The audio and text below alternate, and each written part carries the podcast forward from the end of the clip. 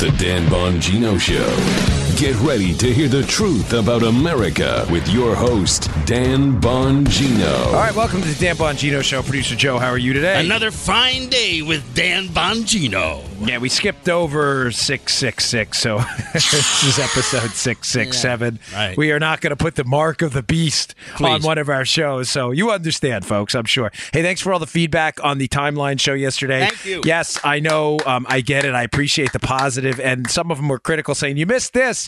You missed that. I, I know. I get it. I, I I appreciate the emails, folks, but it was an hour show, and I really desperately wanted to fit in the core of the story in one hour because I really wanted to just wrap that up. I mean, I'm sorry. I, I could have squeezed it over two shows, but uh, maybe sometime in the future we'll do another recap. Thanks also for a record February. Yes. Uh, listenership absolutely through the roof. We are closing in, uh, I think, soon on being the number one conservative podcast in the country based on growth. So thanks a lot. And I, I want to thank all the, the, the Twitter followers that I got since you mentioned that. I, I'm a lousy tweeter. I, I, I really am. Joe's just figuring Twitter out. He is at Joe Haas, H O Z one, the number one at Joe Haas one. Yeah, so thanks. give him a follow. He got to two thousand followers about uh, you know uh, months faster, years faster than I. It took me forever. so he's just been. So go make sure you follow him Thank and. Uh, torture him on Twitter like uh, some people do to me. I'm You joking, dog. of course, but you feel free to. You can feel free to throw insults his way too, like All some do to me.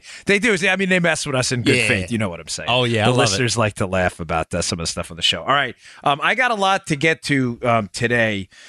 Uh, let's see. Uh, where do we start? There was a great article uh, by Kurt Schlichter in Town Hall about this battle that's going on right now and how we need to fight back, uh, folks. We're, we're listen. I, I, this is going to be a positive sounding show in the end. I promise. I think we are going to win this. I think we are winning. I've said this over and over and over again. I said it in the show the other day that the anger conservatives and, and liberty loving Americans feel um, at having their rights taken away, uh, their rights to protect themselves, how how they see fit, not how the government sees fit that their anger at having their rights taken away will always overpower the joy liberals and statists get at taking those rights away. Uh, it will always motivate people to action. And when I say action, I'm not talking about leftist action like Antifa violence. That's not what we do, that's what they do. Uh, I'm talking about at the voting booth, I'm talking about activism, and it reminds me quickly of uh, the Tea Party. You know, the Tea Party, the reason the Tea Party was so successful. Uh, right around 2010 and that that electoral season right there. The reason they were so successful, Joe, in contrast to movements like Black Lives Matter, uh, Occupy Wall Street, the Bernie Sanders rebellion, the reason the Tea Party was successful is conservatives typically are results oriented entrepreneurial types who are motivated by emo- emotion but also understand the need for action. So when they felt like the Obama era had started and their rights to their money, their labor, their health care, their Second Amendment rights were under attack, this this this anger motivated them to action and it motivated them to vote in what was one of the largest wipeouts of Democratic politicians in American history over the course of the Obama presidency. They lost record numbers of state legislators, uh, state senators. Congress people at the federal level, congressmen and women, uh, senators. They lost the White House later on. They lost everywhere at the city, state, local, federal level, aldermen. They were wiped out because conservatives are. Our thing, Joe, is sometimes we, we have a tough time acting collectively, mm-hmm. but when we feel like our rights are under attack, at least individually, we know what to do, which is show up and vote and get it done. Well, it was so effective that the, the president and the IRS punished him. Yeah, Exactly, and and without that, who knows what would happen? Yeah. I mean, I- I'm not a huge Romney fan, but Mitt Romney could have been president if the IRS hadn't gotten involved. Yeah. And the but, but the conservatives get it, and they don't act collectively as well as the Democrats do and the liberals because the liberals are statists. They believe in being led, being led around like puppets. This is what they do. They act collectively. I mean, it was the whole essence of Marxism, the whole idea of the collective. You know, of the communes, of, of communism itself. Yeah. They want to be led around. But being led around, while it leads to great rallies and people showing up, hell no, we won't go, whatever you want to say, they don't show up, folks. They don't vote in midterms. listen, it's not a knock on young kids. I love you. I was a young kid too. But a lot of these young millennial, whatever you liberal kids, you know, who are in college now, who I think are, you know, once they get their first paycheck, are going to figure out the futility of liberalism. They just don't vote. They show up at the rallies, they scream and yell, and they do their thing, but they just don't vote. Conservatives vote.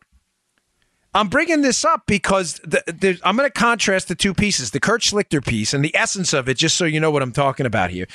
The essence of the Schlichter piece at Town Hall is that, hey, it's time. They're going to war with us here. And again, I don't mean this in the liberal way, I mean this in the conservative way meaning the peaceful way. Liberals are the ones who seem to embrace violence. Antifa, that crowd, you know, pigs in a blanket, fry them like bacon. What do we want? Dead cops.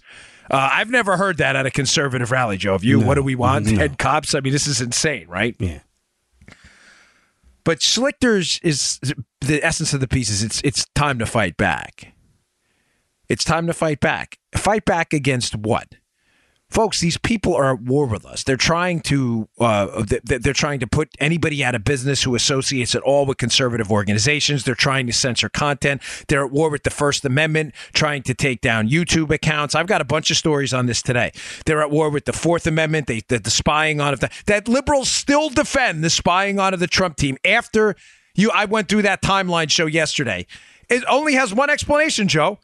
They're tyrants. They don't care. None of it matters to them. 10-4 it is clear as day after listening to yesterday's show that the Obama team spied on the Trump team. They don't care.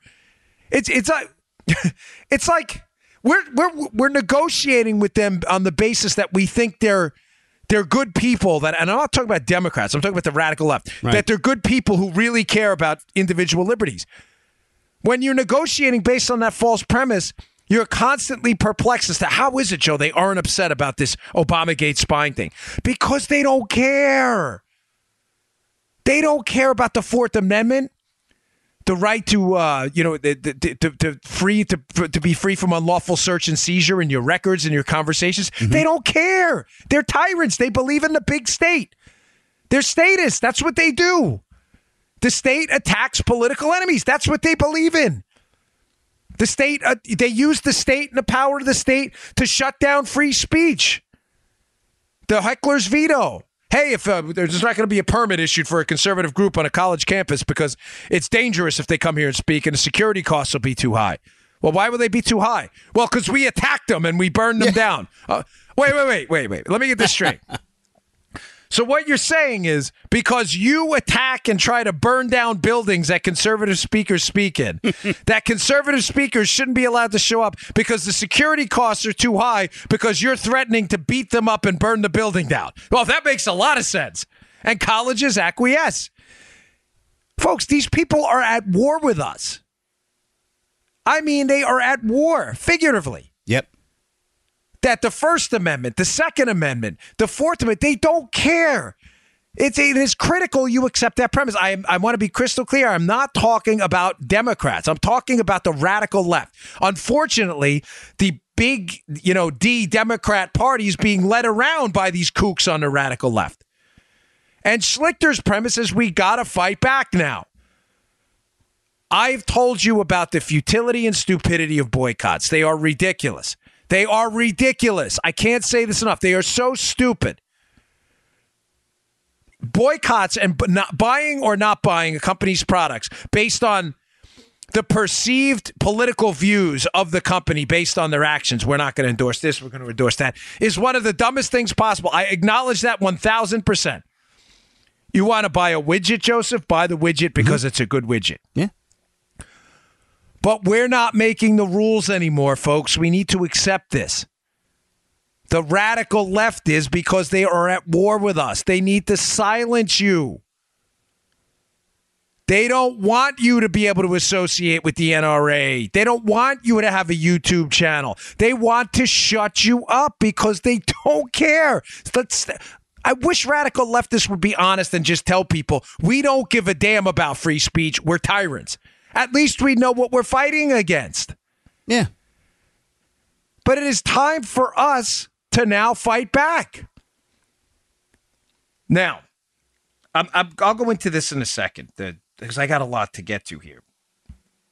But the reason I bring it up is there's a piece in the Atlantic debating whether to put it in the show notes because it's such a the premise of it is so dopey by a Peter Beinart.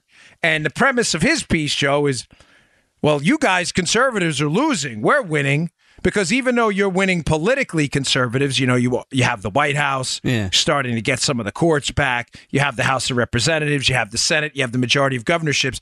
That politically, um, it takes a second, uh, it takes the back seat to the fact that uh, we are winning. To him talking about liberals, yeah. that liberals are winning the culture war. That on every issue, and in in some respects, he's right, but he's mistaking the long term and the short term.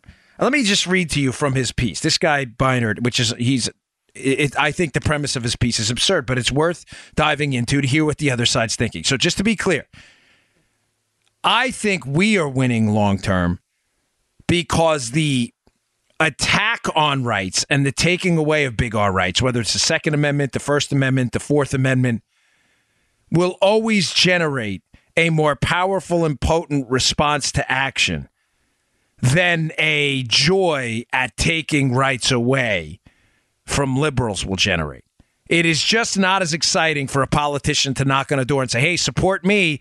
I'm going to take away your neighbor's AR 15 as it is for a politician to knock on a conservative door and say, hey, support me. I'm going to protect your right to defend yourself. Does that make sense, Joe? I think that's a good way to sum it yeah, up. That's a good way to do it. Yeah. Yeah it will always generate more action on the side of the person who feels like their rights are under threat. Yeah. But Beinart in this Atlantic piece seems to take some joy in this, that they're beating us down on the cultural issues, in the culture war. In other words, they're winning in Hollywood, they're winning in academia, and they're winning in the overall, you know, cultural zeitgeist of the time. So here's a quote from the piece. He says, but shift your lens from public policy to culture. In other words, don't focus on politics for a minute where conservatives are winning, focus on the culture. And he says, and the last two weeks look very different. More than 20 corporations, including United Airlines, Hertz, and MetLife, have cut ties with the NRA. Oh, wait, I'm going to stop here in a minute. I'm going to go, there's more to this, but I want to stop here to address that. Cool. So Beinart's premise here is that these corporations that have disconnected with the NRA have somehow won some culture war. Listen, uh, Beinart, I don't know this guy, Peter. His name's first name's Peter. With all due respect, how? How did they? How was this a win for them? So I, I, I have arrows.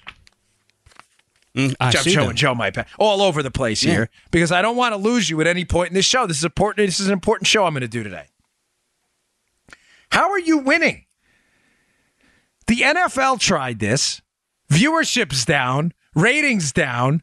You've had people like uh, big sponsors like Papa John's were on record complaining about how the NFL handled this. The NFL was ground zero for the culture wars. How did you win? You lost potentially an entire generation of viewers. I used to watch football in my house. I have not watched an NFL game in two years. You know how, Joe? This is this is going to be crazy rocket science here, Okay. man. Or rocket surgery, as I used to joke with people. you know, brain surgery and rocket rocket surgery. How did I find football? I found football when I was a kid, and my mother and her husband at the time, not my dad, used to like football, and they would watch football, and I was like, "Wow, this is a pretty cool game." Right. and I found it and became addicted to it myself. That is never ever going to happen with my kids. Their football, an NFL game is verboten in my house. It never ever happens. It does not come on. You will never see it. My daughter even knows. Matter of fact, sometimes I watch 60 Minutes, even though it's a liberal leaning show, um, just to see what the left is thinking. And the end of an NFL game would be on, and my daughter would be like, "Get it off, Dad! Get it off!" Do you understand? They lost an entire generation of viewers. And you think this is a win? Now, you may think it's a win. Be- this is show. This goes to show you. And if I lose the audience at any point, please tell me. Will do, 'Cause That Dan. is your job. Yes, will do, is. Dan. Will do. In his professional radio voice, will Yes. do. Some guy complained about our shtick. Did he? I get like a hundred emails who love me, and one guy said, "Ah, I don't know." I'll- Listen, sorry, brother. This is the show. Okay, I love Joe. I, we got to keep it somewhat light. These are serious topics, but this is not a win. It's not a win. That why you would think this is a win is just astounding. By any visible metric, this was a catastrophic loss for the NFL. But it goes to show, to kind of summarize my point there, that the disconnect between Washington, D.C. and coastal elites and the rest of America. Do you understand, Joe, how in coastal enclaves, D.C. enclaves, and academia, they think, yeah, man, we stuck it to them. Yeah. Mm-hmm. Darn NFL view hayseeds. You, you darn you rednecks, you, you, you stupid flyover country. Fo-. That's what they think of us. I Yep. know people hate when I use the term, but that's what they think. I'm mocking them. I'm not speaking for myself. Please understand. I'm a northeasterner, but I'm down in well, Florida. Florida's obviously the South, but there's a lot of northeasterners here. But where I've always felt at home, to be quite candid, folks, is in the South and in conservative states, where the conservative values reign. Oh, that's definitely. By the way, the Media Matters is listening. That is definitely racist. Oh my gosh, you like living down in the South with conservative value? You must be. That's the point. Yeah, you totally don't under. Do you see what I'm saying, Joe? You yeah, ma- yeah. they yeah. are so insulated that Yeah. they don't even take the time to go down south, talk to someone in Dothan, Alabama, or you know Okeechobee, the, Yeah. the- the- in the county right next to me, and say, "Hey, why do you guys, you know, respect uh, the the Second Amendment and the God given right to freedom? What what what is with you in the church? What's this God thing about?" They think they're winning. They they think a, a brand that is selling a product, NFL Entertainment, that needs eyeballs to continue. Eyeballs matter. Money talks and BS walks, Daddy O. And the money comes from eyeballs. When eyeballs watch, they sell advertising based on eyeballs. Yep. This show makes money for sponsors based on eardrums. Thanks to you, we have eardrums. And while the NFL still has eyeballs, they don't have the eyeballs they did. And let me tell you something when you're selling a product at a multi billion dollar valuation and eyeballs start dropping, and kids' eyeballs stop dropping, and the next generation starts dropping their eyeballs, and favorability for your product, which the NFL uh, used to be have positively in droves, is now in the tank. You got a problem. You got a big problem. So I asked Mr. Beinart, with all due respect, because I don't know the man, how is this a win? Now, going back, you may say, well, Dan, that's not what he was talking about. He was talking about these companies cutting ties. I haven't even gotten to the rest of the paragraph Yeah. yet. He was talking about these corporations that cut ties with the NRA. For those of you who missed the story, and an obvious disclosure, I work at NRA TV, and by the way, I'm terrible at promoting my stuff. I am there every day at 5:30 Eastern time. 5:30 Eastern. Just go to nratv.com. It's free. Check it out. The show will start on Monday, but I've been doing quick promos the entire week. So please, on Monday, folks, I'm begging you, please check it out. You're gonna love it. Clips look Please, great, it's- by the way, Dan. They really you, look buddy. I appreciate that. We're working on it now. We the show we wanted to get it out, so we're, the technical side has been a bit of a. But please, 5:30 p.m. Eastern time, NRATV.com. will be there every day. We got a lot of surprises coming for you in the future, so please check it out. We start on Monday. Um, having said that, though, so disclosure: I, I work for NRA TV, not specifically for the NRA, but it doesn't matter. These companies cut ties with the NRA, and Politico themselves, Politico. Politico, one of the, one of the more left leaning websites out there, acknowledged that a brand survey report conducted right after these companies cut ties with the NRA. Joe, where do you think their brand acknowledgement or brand uh, satisfaction went from positive or negative after they cut ties? No, Let me give you a hint. Yeah, negative, Dan. I'm, I'm putting a big thumbs down to poor Joe here as he's watching me. yeah. The brand they turn negative. How does that a win? You have a bunch of conservative Americans to take it back out to 30,000 feet who feel like their culture, their rights, their right to speech, their right to protect themselves, their right to privacy in their in their in their personal items, their right to be free of unlawful government search and seizure. They feel like their rights are under siege, and they feel that United Airlines, Hertz, MetLife, and other companies that join this cutting ties with the NRA nonsense, that this that you're now part of it. Now, uh, to, for those of you who missed it, what they what they did was, and this is kind this was the stupidity of this show. These companies were not sponsoring any of the NRA's ideas. And I want to be clear on this. I said it yesterday. I'll say it again, or I said it the day before yesterday, whatever. It doesn't matter. I absolutely respect these companies' rights to have a public opinion on the Second Amendment or anything else. I don't agree with a lot of it. Many of them happen to lean towards the liberal view that the Second Amendment uh, shall be infringed, which it shall not if you actually read it. But that's fine. Unlike you, I respect the First Amendment, even for corporations, and I will still buy your product. But not when you take a furtive action against the liberty of us in an effort to hurt us. And what they did was they had these discount programs. So if you were an NRA member, you could go to Hearst. Uh, Hertz and rent a car, and you'd get whatever ten percent off. And they were like, "Well, we're going to cut our ties with the NRA." Okay, you took action instead of just making a statement. I'm done. Goodbye. I- am not renting from there again. Sorry. I mean, unless I, I, because I, I, want, I don't, I'd never want to be a hypocrite with it. Unless I absolutely had to, it's the airport. That's it. And there's no other way. Uh, they are now. If any discretionary purchases from them, Joe, bye bye. Mm-hmm. Finita la musica. End of the story. I'm done. It's over. Same thing with these other companies. And, you know, I don't want to keep hammering it, but for those of you who listen to, we had an experience with it on our own show. Mm-hmm. It's good company, but we're not going to take money. Sorry. I'd rather not sell one spot on this show ever again. I would rather go full subscriber than to do that. Sorry.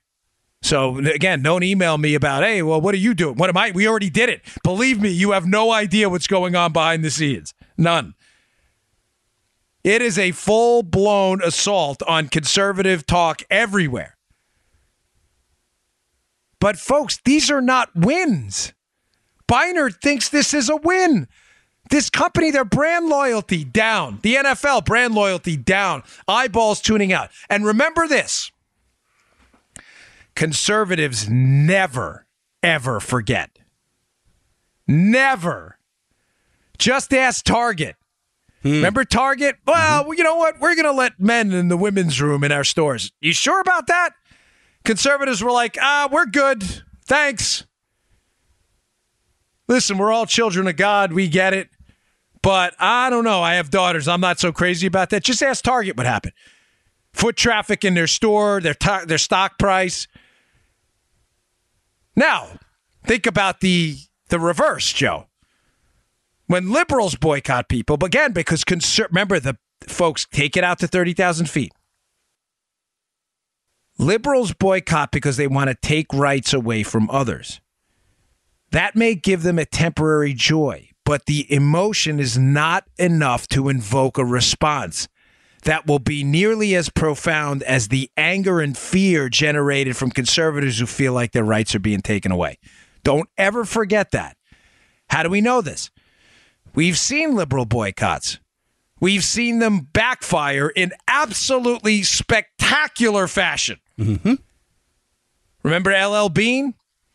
I don't even remember the darn boycott, folks. The liberals have had so many stupid boycotts. All I know is that they wanted to boycott LL Bean for something because they took a stand on something. And conservative, they had like their best sales day ever. Even mm. I went and bought a flannel shirt. I'm a Northeastern guy. I've wore a flannel shirt my whole life. Joe has. Mm-hmm. I've seen him in them. Joe likes his flannel shirts. Oh, yeah, babe.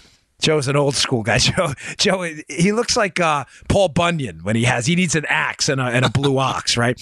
But uh, Joe, I don't wear that, but I bought one because conservatives saw a company under assault for doing nothing other than acting as a free market company in America and staying out of it. Remember the spectacular fail, Joe, of the Chick Fil A boycott? Absolutely. The Chick fil A boycott, man, if, if, let me tell you something, if you were a Chick fil A owner, you're begging for another boycott. you, I will never forget when the Chick fil A air quotes your boycott because it was, I mean, really, you could not have been, it was a boycott. It wasn't a boycott. Oh, it was crazy. I went up to, you remember this, right? I went up to Frederick County, Maryland. Yeah. There is a, uh, there's a Chick fil A, it's, I think it's right off 270. And I don't know what I, oh, I was running for office and I, you know, you go up there and you want to be out there with people, and I was glad to take part in. Folks, I could I was starving. I couldn't even get a chicken sandwich. I think they were out of. I think it's the first time ever Chick Fil A was out of chicken. Chick Fil Chick Fil A was buying McDonald's burgers to sell burgers because they had. No, I'm kidding. Of course they were, but they had nothing left. There was no chicken. They had wiped out every chicken in America. There were no chickens. They had to start from scratch, from like an Adam and Eve chicken, to rebuild the chicken stock because conservatives who didn't even like chicken were eating chicken.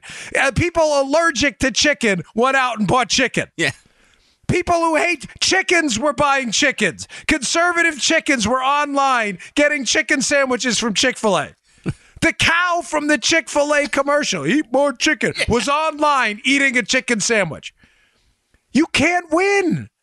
How does Beinart think this is a win? We're winning the culture wars. Donald Trump was elected president because of your culture war. How are you winning? And this is it. They mistake short term joy. Look what we did, Joe. Oh, we gave them the double barrel middle finger. We showed those conservatives. They canceled an NRA rental car discount. Folks, nobody joins the NRA for a rental car discount. Nobody. I'm a lifetime member. I didn't even know there was a rental car discount. I worked there. I didn't even know. No, I'm serious, Joe. I had no idea. I've rented car. I had no idea there was a rental car discount. United Airlines. Oh, I was going to get a United Airlines card. Credit card? No more. No mas. No thanks. You're going to lose. The snowflake pajama boys are going to forget about this tomorrow and move on to their next fight. Pigs in a blanket, fry them like bacon. You know, what do we want? Dead cops. When do we want them now? They'll move on to Occupy Wall Street. Inequality. You know, communism rules. Capitalism sucks. They're going to move on tomorrow. But the eyeballs are never coming back. It's over for me in the NFL. It's over with these companies. To corporate America, listen, we have proudly, thankfully, and humbly thanking you, and I mean this, I can't say it enough, an unbelievably large audience now that I think has even taken Joe and I by surprise. Yes. We are very honored by it because Joe and I are just two normal dudes who really believe in this stuff. Mm-hmm. And we never thought this was going to become what it is. But I know we have corporate America listening. I know because I get emails. Some people, obviously not all. You are committing corporate suicide. You may get a few tweets from a few snowflake pajama boys drinking hot cocoa in their mommy's basement that works for Media Matters saying, Hey, Hertz, nice job. Guns kill. Don't support murderers. I'm going to rent from you tomorrow. You, you may get those tweets. You may get a hundred of them. I've got news for you. That dude doesn't have a job. He works for 10 bucks an hour for Media Matters. He's never rented a car in his life. He only Ubers. He probably doesn't even know how to drive. He sits in his PJs all day watching tentacle porn for all we know. He's never left his house, and he will never spend a dime with your company. But the law abiding coal miners and Second Amendment supporters and electricians and architects and, and, and average working class Americans who just want to be left the hell alone will never, ever forget what you did. They're the ones showing up to the airports for the union meeting who have to rent a car. They're the ones showing up to the airports to meet with the boss for the first time in a new satellite office. They're the ones renting your cars. Mm-hmm. This is corporate suicide. What are you thinking? You, you I'm joking, but you know, but whoever made this decision should be internally arrested for business malpractice in the umpteenth degree. You know, I always talk about Joe. I'm like when I when I need Joe to be the fictitious criminal, I'm like, Joe, you're guilty of felonious mopery in the Yeah. umpteenth degree. This is business felonious mopery in the umpteenth degree. Yeah. Now, again, I just want to sum this up, but this portion, because I'm still not done with the Beinart thing, by saying it's a free market. Unlike the tyrannical far left that's taken over the Democrat Party, you are free to do whatever you want. I'm just telling you, so am I. I'm not buying your crap anymore. I don't care. I've told this audience a thousand times you are unbelievably great to our sponsors, but we don't have to do sponsors. I, I don't want to go to a subscription, but I will if that's what we have to do. Matter of fact, I thought about it, Joe. I may not even go to subscription because I, I and I, I, folks, I say this with uh, believe me, I mean, I mean this. This is not said with any sense of because I know this comes out wrong, but I, I, was debating with my wife, like, we may not even need to go sub. I bet if we just kept a stable base of sponsors, but cut it in half, because the show is un- unfortunately expensive to put on now that it's so big, we have mm-hmm. to buy space and maintain the website and stuff. It's, it's and, you know, it's gotten, it's, we're happy, but it's it gets expensive. I said to my wife, I'll bet if we just did like a voluntary tip jar, we could support the entire show, no problem at all. Hmm. I'm not worried about, I don't care. Remember, I say to the sponsors, we are so glad to have you, and they are great companies. They are. We vet all of them. They're terrific companies. But we don't need anything. Corporate America needs our audience because you're loyal. Do you know how many sponsors have emailed me and been like, my gosh, your listeners are like the best ever? They are. I get people email me about um, companies that are that don't have a specific URL who sponsor with us. Mm-hmm. You know, I think FilterBuy is one of them. They don't have a specific URL, but they know it's coming from us. Believe me. And I got the greatest listeners ever. They're like, "How do we let FilterBuy know we're buying because of you?" I I appreciate that, but they know. Trust me, they know. I. They, but these companies don't. You know, they, they they don't endorse the political views on this show. These are just companies looking to sell products to you, a listener base. I can't be clearer on that. These companies have their own ideological views. They are looking to get out there and sell products in a free country. Leave them the hell alone. Or we're going to fight back.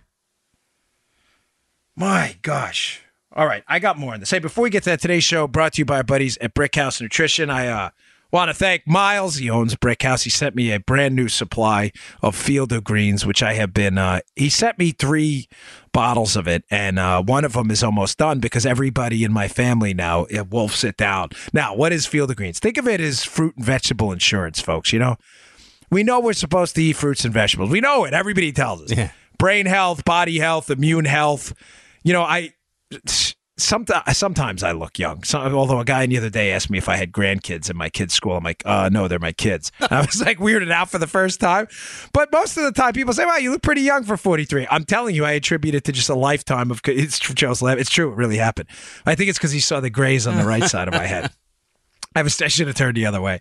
But I swear it's due to just voluminous consumption of fruits and vegetables. I eat dried blueberries, dried cranberries, mixed berries. My wife uh, puts together a huge salad at night. But also, I supplement it with field of greens, which is food. It's ground up fruits and vegetables of the highest quality. Unbelievable macronutrients, micronutrients. You got cherries in there, you got blueberries, you got exotic vegetables you'd never be able to get anywhere else. It's a simple process. You just get the water out of it. Water takes up about 90% of the space in a lot of these fruits and vegetables. This is ground up food. It's the equivalent of eating multiple servings of fruits and vegetables in one scoop. I think it tastes great. I'm, I would not steer you wrong and I've gotten a lot of great feedback on it. I think there's a hint of cherry, a little bit of licorice in there. I throw it in green tea. Sometimes I put it in V8. Yesterday I was just putting in water because ha- I like the taste. Folks, you need your fruits and vegetables. Go give it a shot. I highly recommend the product. I worked with them in um, pushing it out there because I, I wanted it. There was another company I was using, and uh, I think this product is just far better. Get your fruit and vegetable insurance. Take it. Take it and eat your fruits and vegetables too. But if you can't eat your fruits and vegetables, it's even more important that you try this stuff. Here's where it's available. BrickhouseNutrition.com slash Dan. That's brickhousenutrition.com slash Dan. Check out Field of Greens today. Okay, uh, getting back to this Beinart piece here, because this thing is just a, a doozy, and I mean that in the most uh, non-qualitatively good way possible. Okay, here he goes on. He says, and, he, and he's he's touting now Walmart and Dick's Sporting Goods. He goes, Walmart and Dick's Sporting Goods, two of America's largest gun retailers, have both announced they will stop selling guns to people under the age of 21. Okay, stopping right there. Folks, did you see the backlash yesterday to Dick's Sporting Goods online? Dick's. Yeah. That's good. Oh, I didn't get that right away. I think the audience did. I think so. Why? Very nice. Uh, the backlash was absurd. Ladies and gentlemen, do you think the pajama boys with hot cocoa were going into Dick's Sporting Goods for a hockey helmet? Or anything else for that matter? Or anything else for that matter? what kind of stupid decision was this? Dick's Sport, I'm not going in there anymore. Folks, listen, I get it, but this was a dumb call, okay? You don't have to sell. You can sell to anybody you want to sell, but I strongly disagree with this. We send our kids over to overseas at 18 years old. You know, we hand them a, a 5.56 rifle and ask them to defend the country, and now they come back and we have corporations engaging in corporate activism. You know, but you know, this, I don't, I don't agree with it. I strongly disagree with it, and I don't like the action you took. You can't buy a handgun if you're 18. That's a fact. Okay. There's a reason, concealability. But um, and then people, and I love when people throw out the argument, but because you hear this from liberal, uh, Geraldo tried to hit me with this on Fox. He said, well, you have to be 21 to buy alcohol. Again, that's a mind altering substance, folks. You have to be 15 to drive in Florida, too. Well, what does that mean? You're just 15, you can get a gun? You made the same argument about alcohol. They're two different things. Driving, owning a rifle, and then drinking alcohol are three, Joe, right? Three yeah. completely distinct and different things? Yep. You have to be a certain age to join the Secret Service, too. What does that mean? Well, you should you be the same age to buy a gun? What does that mean? It's a rifle. You have you have 18 year olds that hunt with their parents. Sure. You have 20 year olds that live on their own that may you know use they live out on a, on a, on a in a rural type area. They may need a shotgun for self protection. Now all of a sudden we got dicks engaging in corporate activism. Did you see the backlash? Again, but I'm only saying this because in, a, in Beinart's piece here in the Atlantic, he swears this is a win. You know what? I, I am. Let me just take a note on this. I am going to put this up at the show notes. I don't like giving these left leaning articles clicks, but you know what? In this case, we're going to make an exception. I think it's important.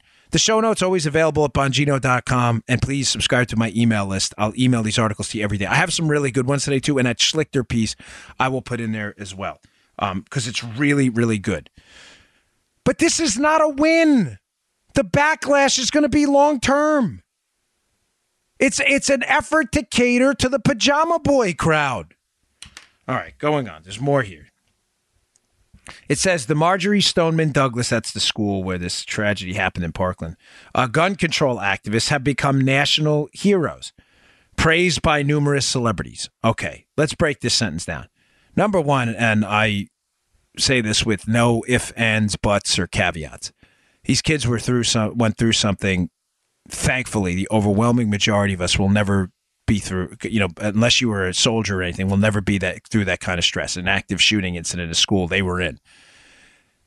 They have the right, regardless, to speak out. I support it 100%. I disagree. That is it. There is no buts or caveats to that at all. The first portion of that sentence I have no issue with at all. They become I don't I wouldn't say they become national celebrities. I think that's kind of one calling someone a celebrity I think is demeaning in and of itself. They become spokespeople and they have voices. I, the celebrities a, I hear the word celebrity I already I I don't th- I don't think Beinart understands the word celebrity does not have a positive connotation in most of America, okay?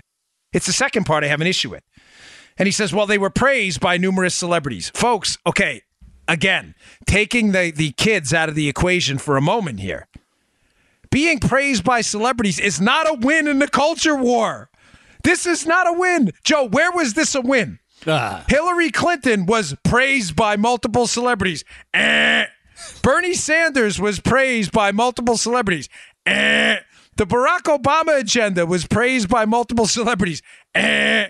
Uh, this you have Donald Trump precisely as a reaction to this. Being praised by celebrities is not a marker for success. But again, it's Beinart's own writing in this Atlantic piece that shows his isolation in this cultural bubble. He really believes that the culture war is being won by them. That these are legitimate wit. Look, look, these these the kids were being praised by celebrities. God bless the kids. I mean it. But being praised by celebrities has never been a market for success. Oh, by the way, Joe, celebrities, Hollywood movie sales, er, mm-hmm. down. Uh, you know, music sales, er, down. Mm-hmm. Now, you can attribute that to whatever you want. Well, Hollywood, people are staying home and Netflix. But folks, it doesn't matter. That's not a win. It's not a win. It doesn't matter. It's not a win. You understand? It's not a saying that the NFL's losing eyeballs, companies' brand recognition that divorced themselves with the NRA has gone down. Saying that uh, Hollywood moved that being endorsed by celebrities is a marker of success when celebrities can't even make money themselves because they're losing money now. Well, I shouldn't say they're still getting million dollar salaries, but they're not on the trajectory up. They're on the trajectory down, to be precise. That is not a win. It's not a win. This is a loss by any metric. He goes on one more sentence because this again goes. To, I'm telling you, this piece is epidemic of the left and their failure. He, this guy actually believes he's writing a piece about successes in the culture war as he's lining through line by line, Joe, catastrophic cultural failures by the left. His last sentence here. And last week at a CNN town hall, those students and their families booed NRA spokesperson Dana Loesch so loudly that they almost drowned her out. Drown her, drown her out. These parents have the right to boo whoever they want. Dana Loesch, Dan Bongino, or anybody else. They've been through something horrible. They had the right to boo them before. The tragedy doesn't change that. It gives them a louder voice because of what they've been through. And again, God bless them for doing it. They have, I mean it, folks. This is what, you know, they, they have the right to express their view. We live in a constitutional republic. What's irking me about this whole thing is this guy thinks booing Dana Loesch at that thing was a win. Did you even pay attention to the reaction in conservative America? The answer is no, he didn't because he's a cultural elitist. I'm out here in conservative America, down in Martin County, Florida. I talk to activist groups. I'm on listservs. I talk to people who represent hundreds, if not thousands, of actual grassroots in the field knocking on doors activists. The response to that booing was overwhelmingly negative. It wasn't positive. This was not a cultural win, Joseph. It was not a win people who saw that saw Dana Loesch as being a a a a, a sound, reasonable voice yeah. for why Second Amendment people want the right to self protection while being booed and not being heard. That was not a. Why do you think that's a win? I don't understand what makes you think that's a win. It was a loss. It was not a win. Folks, read this piece again. I hate to give them the clicks, but I think this piece is important. Okay, I just want uh, you know I want you to know. All right, folks. Now moving on because this is really driving me crazy here too. Um, another piece I saw by Dennis Prager, which is really, really, really good. It'll be uh, up at the. It's at the Daily Signal. I'll put it in the show notes. This is one of those must-read pieces. The piece is about why liberals don't want uh, teachers armed, and I, it's a fascinating piece that speaks to another larger argument that you and I uh, have been engaged in since we started this show back in 2015. You know, we started by the way February 2015. Oh yeah, I, I saw a reminder the other day about that. Yeah, on that. Yeah, it just seems like it's been a while. Folks, Prager makes the argument that liberals categorically refuse to fight evil. In other words, arming teachers would give them the means to fight back against evil. And I, am going to kind of tie this into some larger arguments he doesn't make, but I know he knows. But it's an important piece, it's a good piece. But it's important to understand the why. We say on this show often that the why matters, right, Joe? The right. why matters. Why liberals do what they do, right? Yeah, sure does. Liberals never want. He, the Prager says in the piece that liberals like to fight little evils, not big evils. In other words, liberals will fight, you know, men in the women's room. Uh, that's their fight. Um, you know, they'll fight against the Christian baker who doesn't want to, you know, bake a cake for a gay wedding. They'll go full bore against that. But when it came to fighting the Soviet threat, when it comes to fighting terrorism, when it comes to fighting, you know, back against, you know, targeted school violence, all of a sudden liberals disappear. Hmm. But why? The why matters. Now, bear with me for a second. This show is very conversational, and it's important that we understand this. And we, for me to do it, you're going to have to think through it with me for a minute here. Folks, acknowledging evil by the left, the radical far left, forces them to accept the fact that man is in fact fallible and that evil actually exists. They cannot do that where he, he, Joe's heard this before, so. Yeah. They can't do that because once they acknowledge, folks, that there is a large swath of our population that has evil in their heart and that evil, that wrongdoing is a very real thing, once they acknowledge that, that evil is real and that man possesses evil in his heart, how do you simultaneously make the argument that you should be ruled by man? Now, Thomas Sowell. If I, people ask me for book lists a lot, I haven't put one together yet. Maybe I'll put one on my website one day. But if I had to recommend to you a couple of books for you to better understand this in a deep, elegant, profound fashion, in a way worded so beautifully you'll never forget it.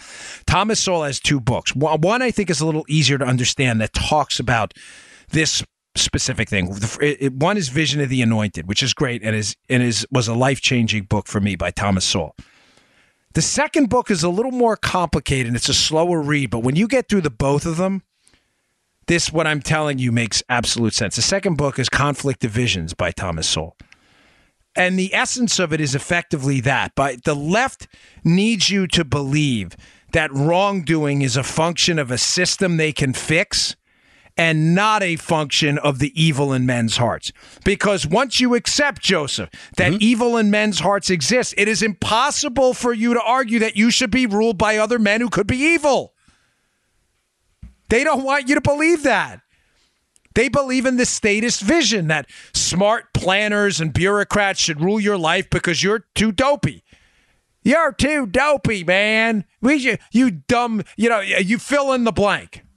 You're too stupid. That's what they believe. Guys like Beinart at the Atlantic, it, it, he is engaged in this conflict of visions now. He thinks we're all a bunch of dopey, you know, uh, fighting the, the Revolutionary War all over again. Southern and Midwestern dopes who have no sense of reality, and therefore we're, you know, to quote Barack Obama, we cling to our guns and religion uh-huh. as a remnant of that to save ourselves. They believe this.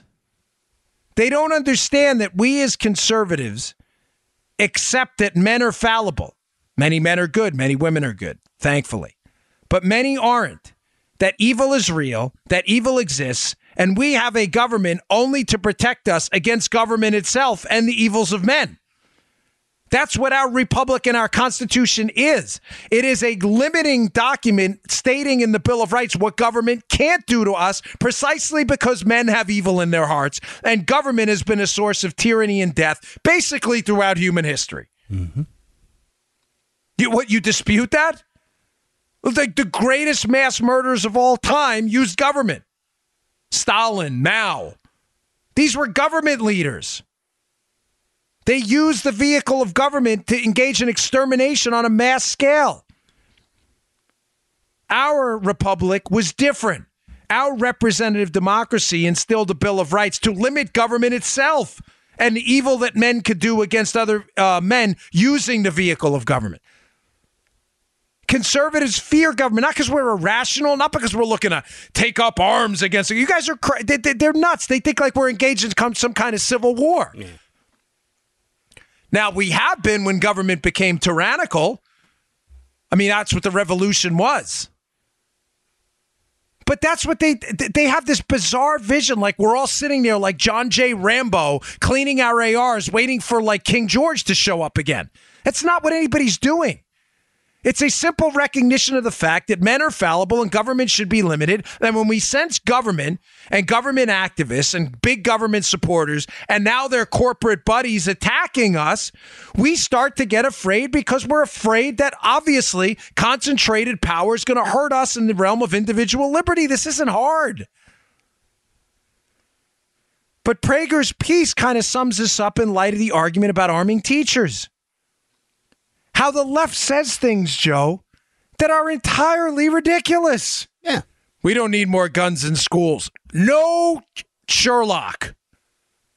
You don't get to make that call. The bad guy does. When the bad guy shows up at the school fence, getting ready to engage in mass carnage with a knife, bomb, firearm, or whatever it may be, you don't get to say, Halt, who goes there? Oh, you're here to do carnage? We want less guns in schools. Okay, thank you. Have a nice day. That's not the way it works. Folks, the left knows this, though. I'm not talking about, again, Democrats. The radical left understands they are putting you in danger with this stupidity. And when I say this stupidity, let me be clear, crystal clear what I'm talking about. By not putting armed uh, school resource officers or armed school staff in schools. They up they absolutely the radical left, not Democrats here. Some Democrats are part of that, but not all of them. They absolutely understand your kids are in danger because of it. When the left avoids a conversation about terrorism, oh no, no, let's call it violent extremism, Joe. Vi- let's not talk about terrorism. No. That makes it better. Yeah. That makes it better because mm-hmm. they, you know, they can focus on critical theory and the white patriarchal power structure yeah. and how dangerous returning veterans are, which makes you believe that what broke, Joe, the system. Uh-huh not evil terrorists. The system broke. Therefore, you know, returning veterans are problems too. And you see how it distributes the blame across the system and avoids the conversation of individual mm-hmm. evil? Mm-hmm. When you focus on the terrorists and the evil in that ideology and the evil people who apply to it, it makes you say to yourself, wow, we need to protect ourselves. When you focus on violent extremism and a broken system, you focus on the system, not protecting yourself. How do we fix the system? Oh, bigger government. That'll do it. Give us more money. You people are all too stupid to figure it out on yourself. Didn't you know? I'm sorry if we're getting wonky, but this is a really, really important conversation. They avoid the focus on evil with terrorism, knowing it puts you in danger.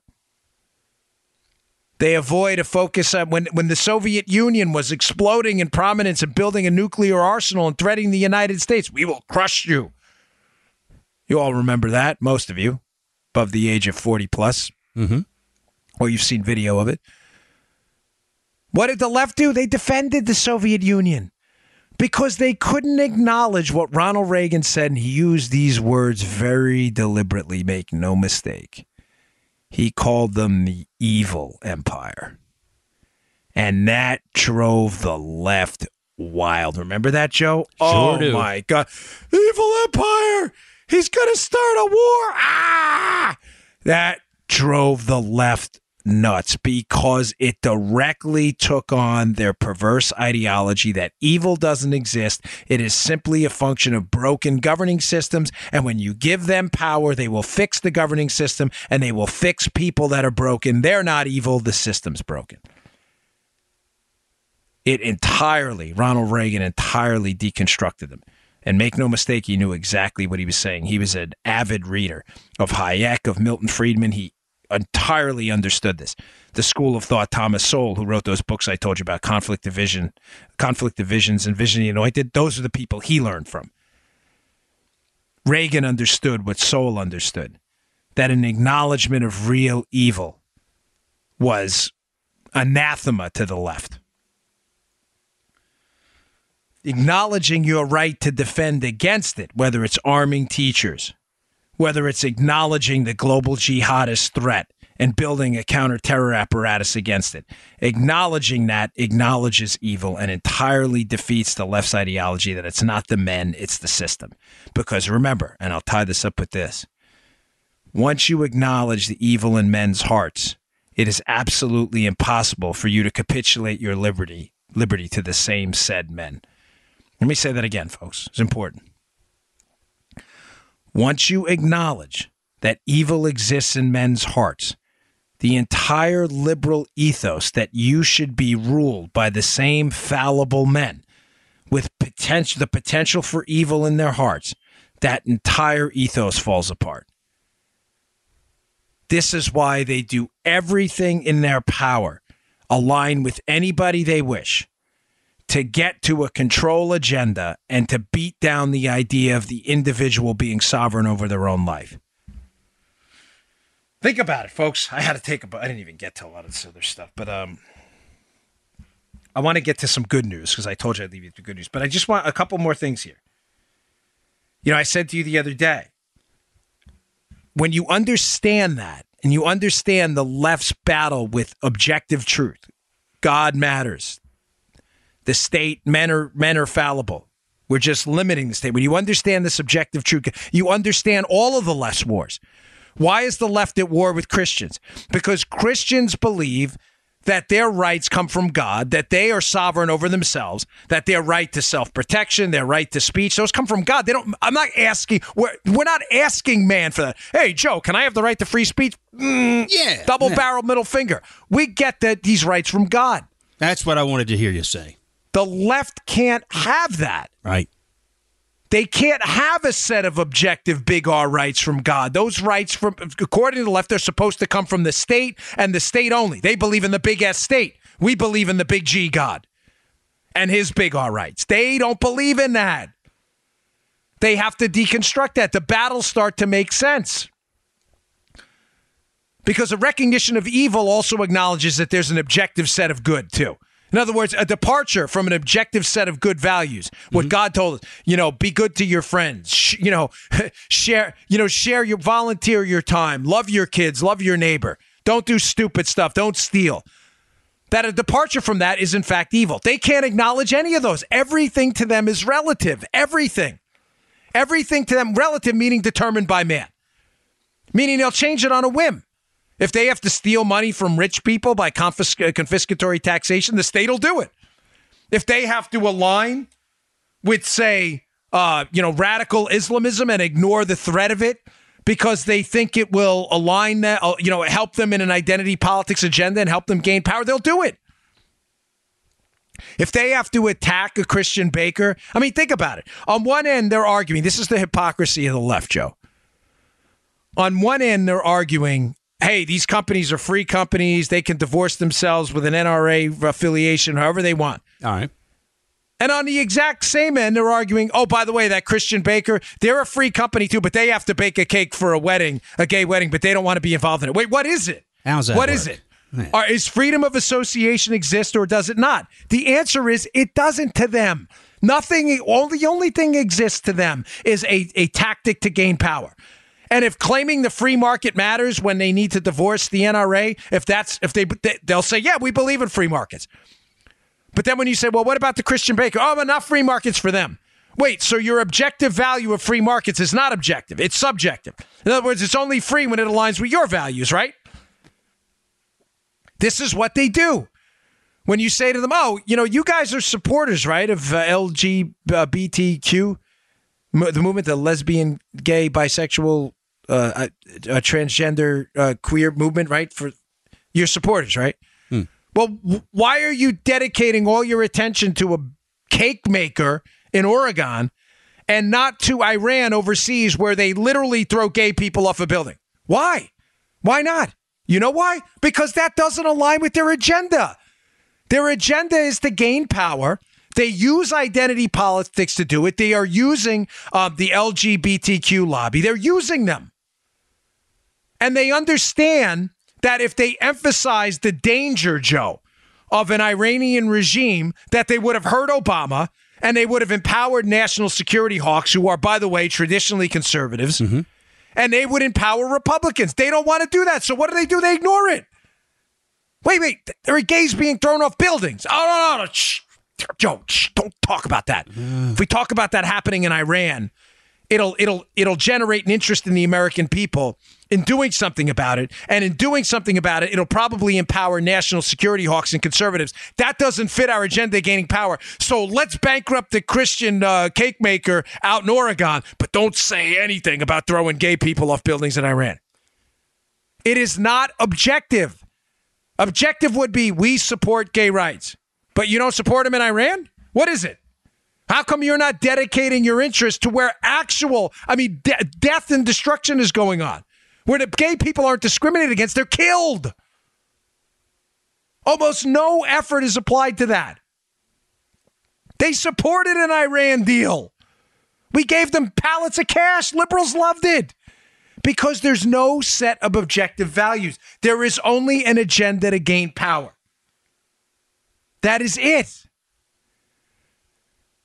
Now, leaving you with some good news. We are winning here, folks, because this endless focus on subjective values based in identity politics. In other words, this idea that anything we do, we will do to divide up Americans in order to gain power. In other words, we will put we will pit black Americans against white Americans, the rich against the poor, mm-hmm. unions against non-unions, men against women. This is unquestionably what liberals do because liberals believe in the accumulation of power to diminish the individual. Any tactic they have to use to get it, they will use anything. It explains it all. Why do they ignore, you know, gays being killed in Iran? Because it doesn't benefit their accumulation of power. Why do they insist on calling terrorism violent extremism? Because if they call it terrorism, it'll focus on evil. A focus on evil will focus on you wanting to protect yourself against evil, and that doesn't fit their agenda because they don't want you to want to protect yourself. They want you to suckle on the teat of the state, even for your security. Do you understand what I'm? Do you see where I'm going with this? They will use identity politics and anything to diminish the individual and enhance the power of the state. So, what's the good news about this?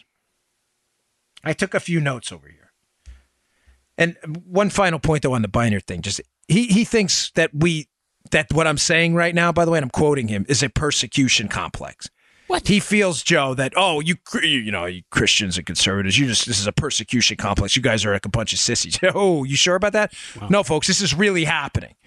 There are really companies trying to put people out of business. You know, Joe and I, we believe believe me, we, we were involved in this intimately. Mm-hmm. We don't say too much because, but there's stuff going on, a lot. This is really happening. Christian bakers are being bankrupted. A woman was jailed in Kentucky. It's not a persecution complex. It actually happened. But here's why they're losing. And I think he does that, talks about a persecution complex to minimize what's going on.